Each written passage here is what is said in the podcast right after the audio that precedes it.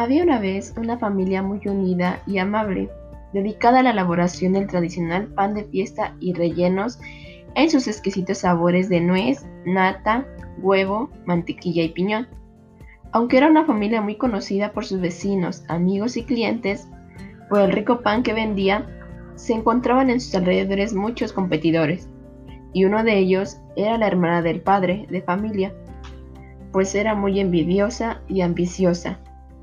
debido a que ella quería vender más pan. Entonces, la familia decidió hacer una página web e innovar en sus productos para que fueran más recomendados y a su vez incrementarán sus ventas con otros clientes, satisfaciendo sus necesidades con sus productos. Fue así como la familia fue saliendo adelante, expandiendo su mercado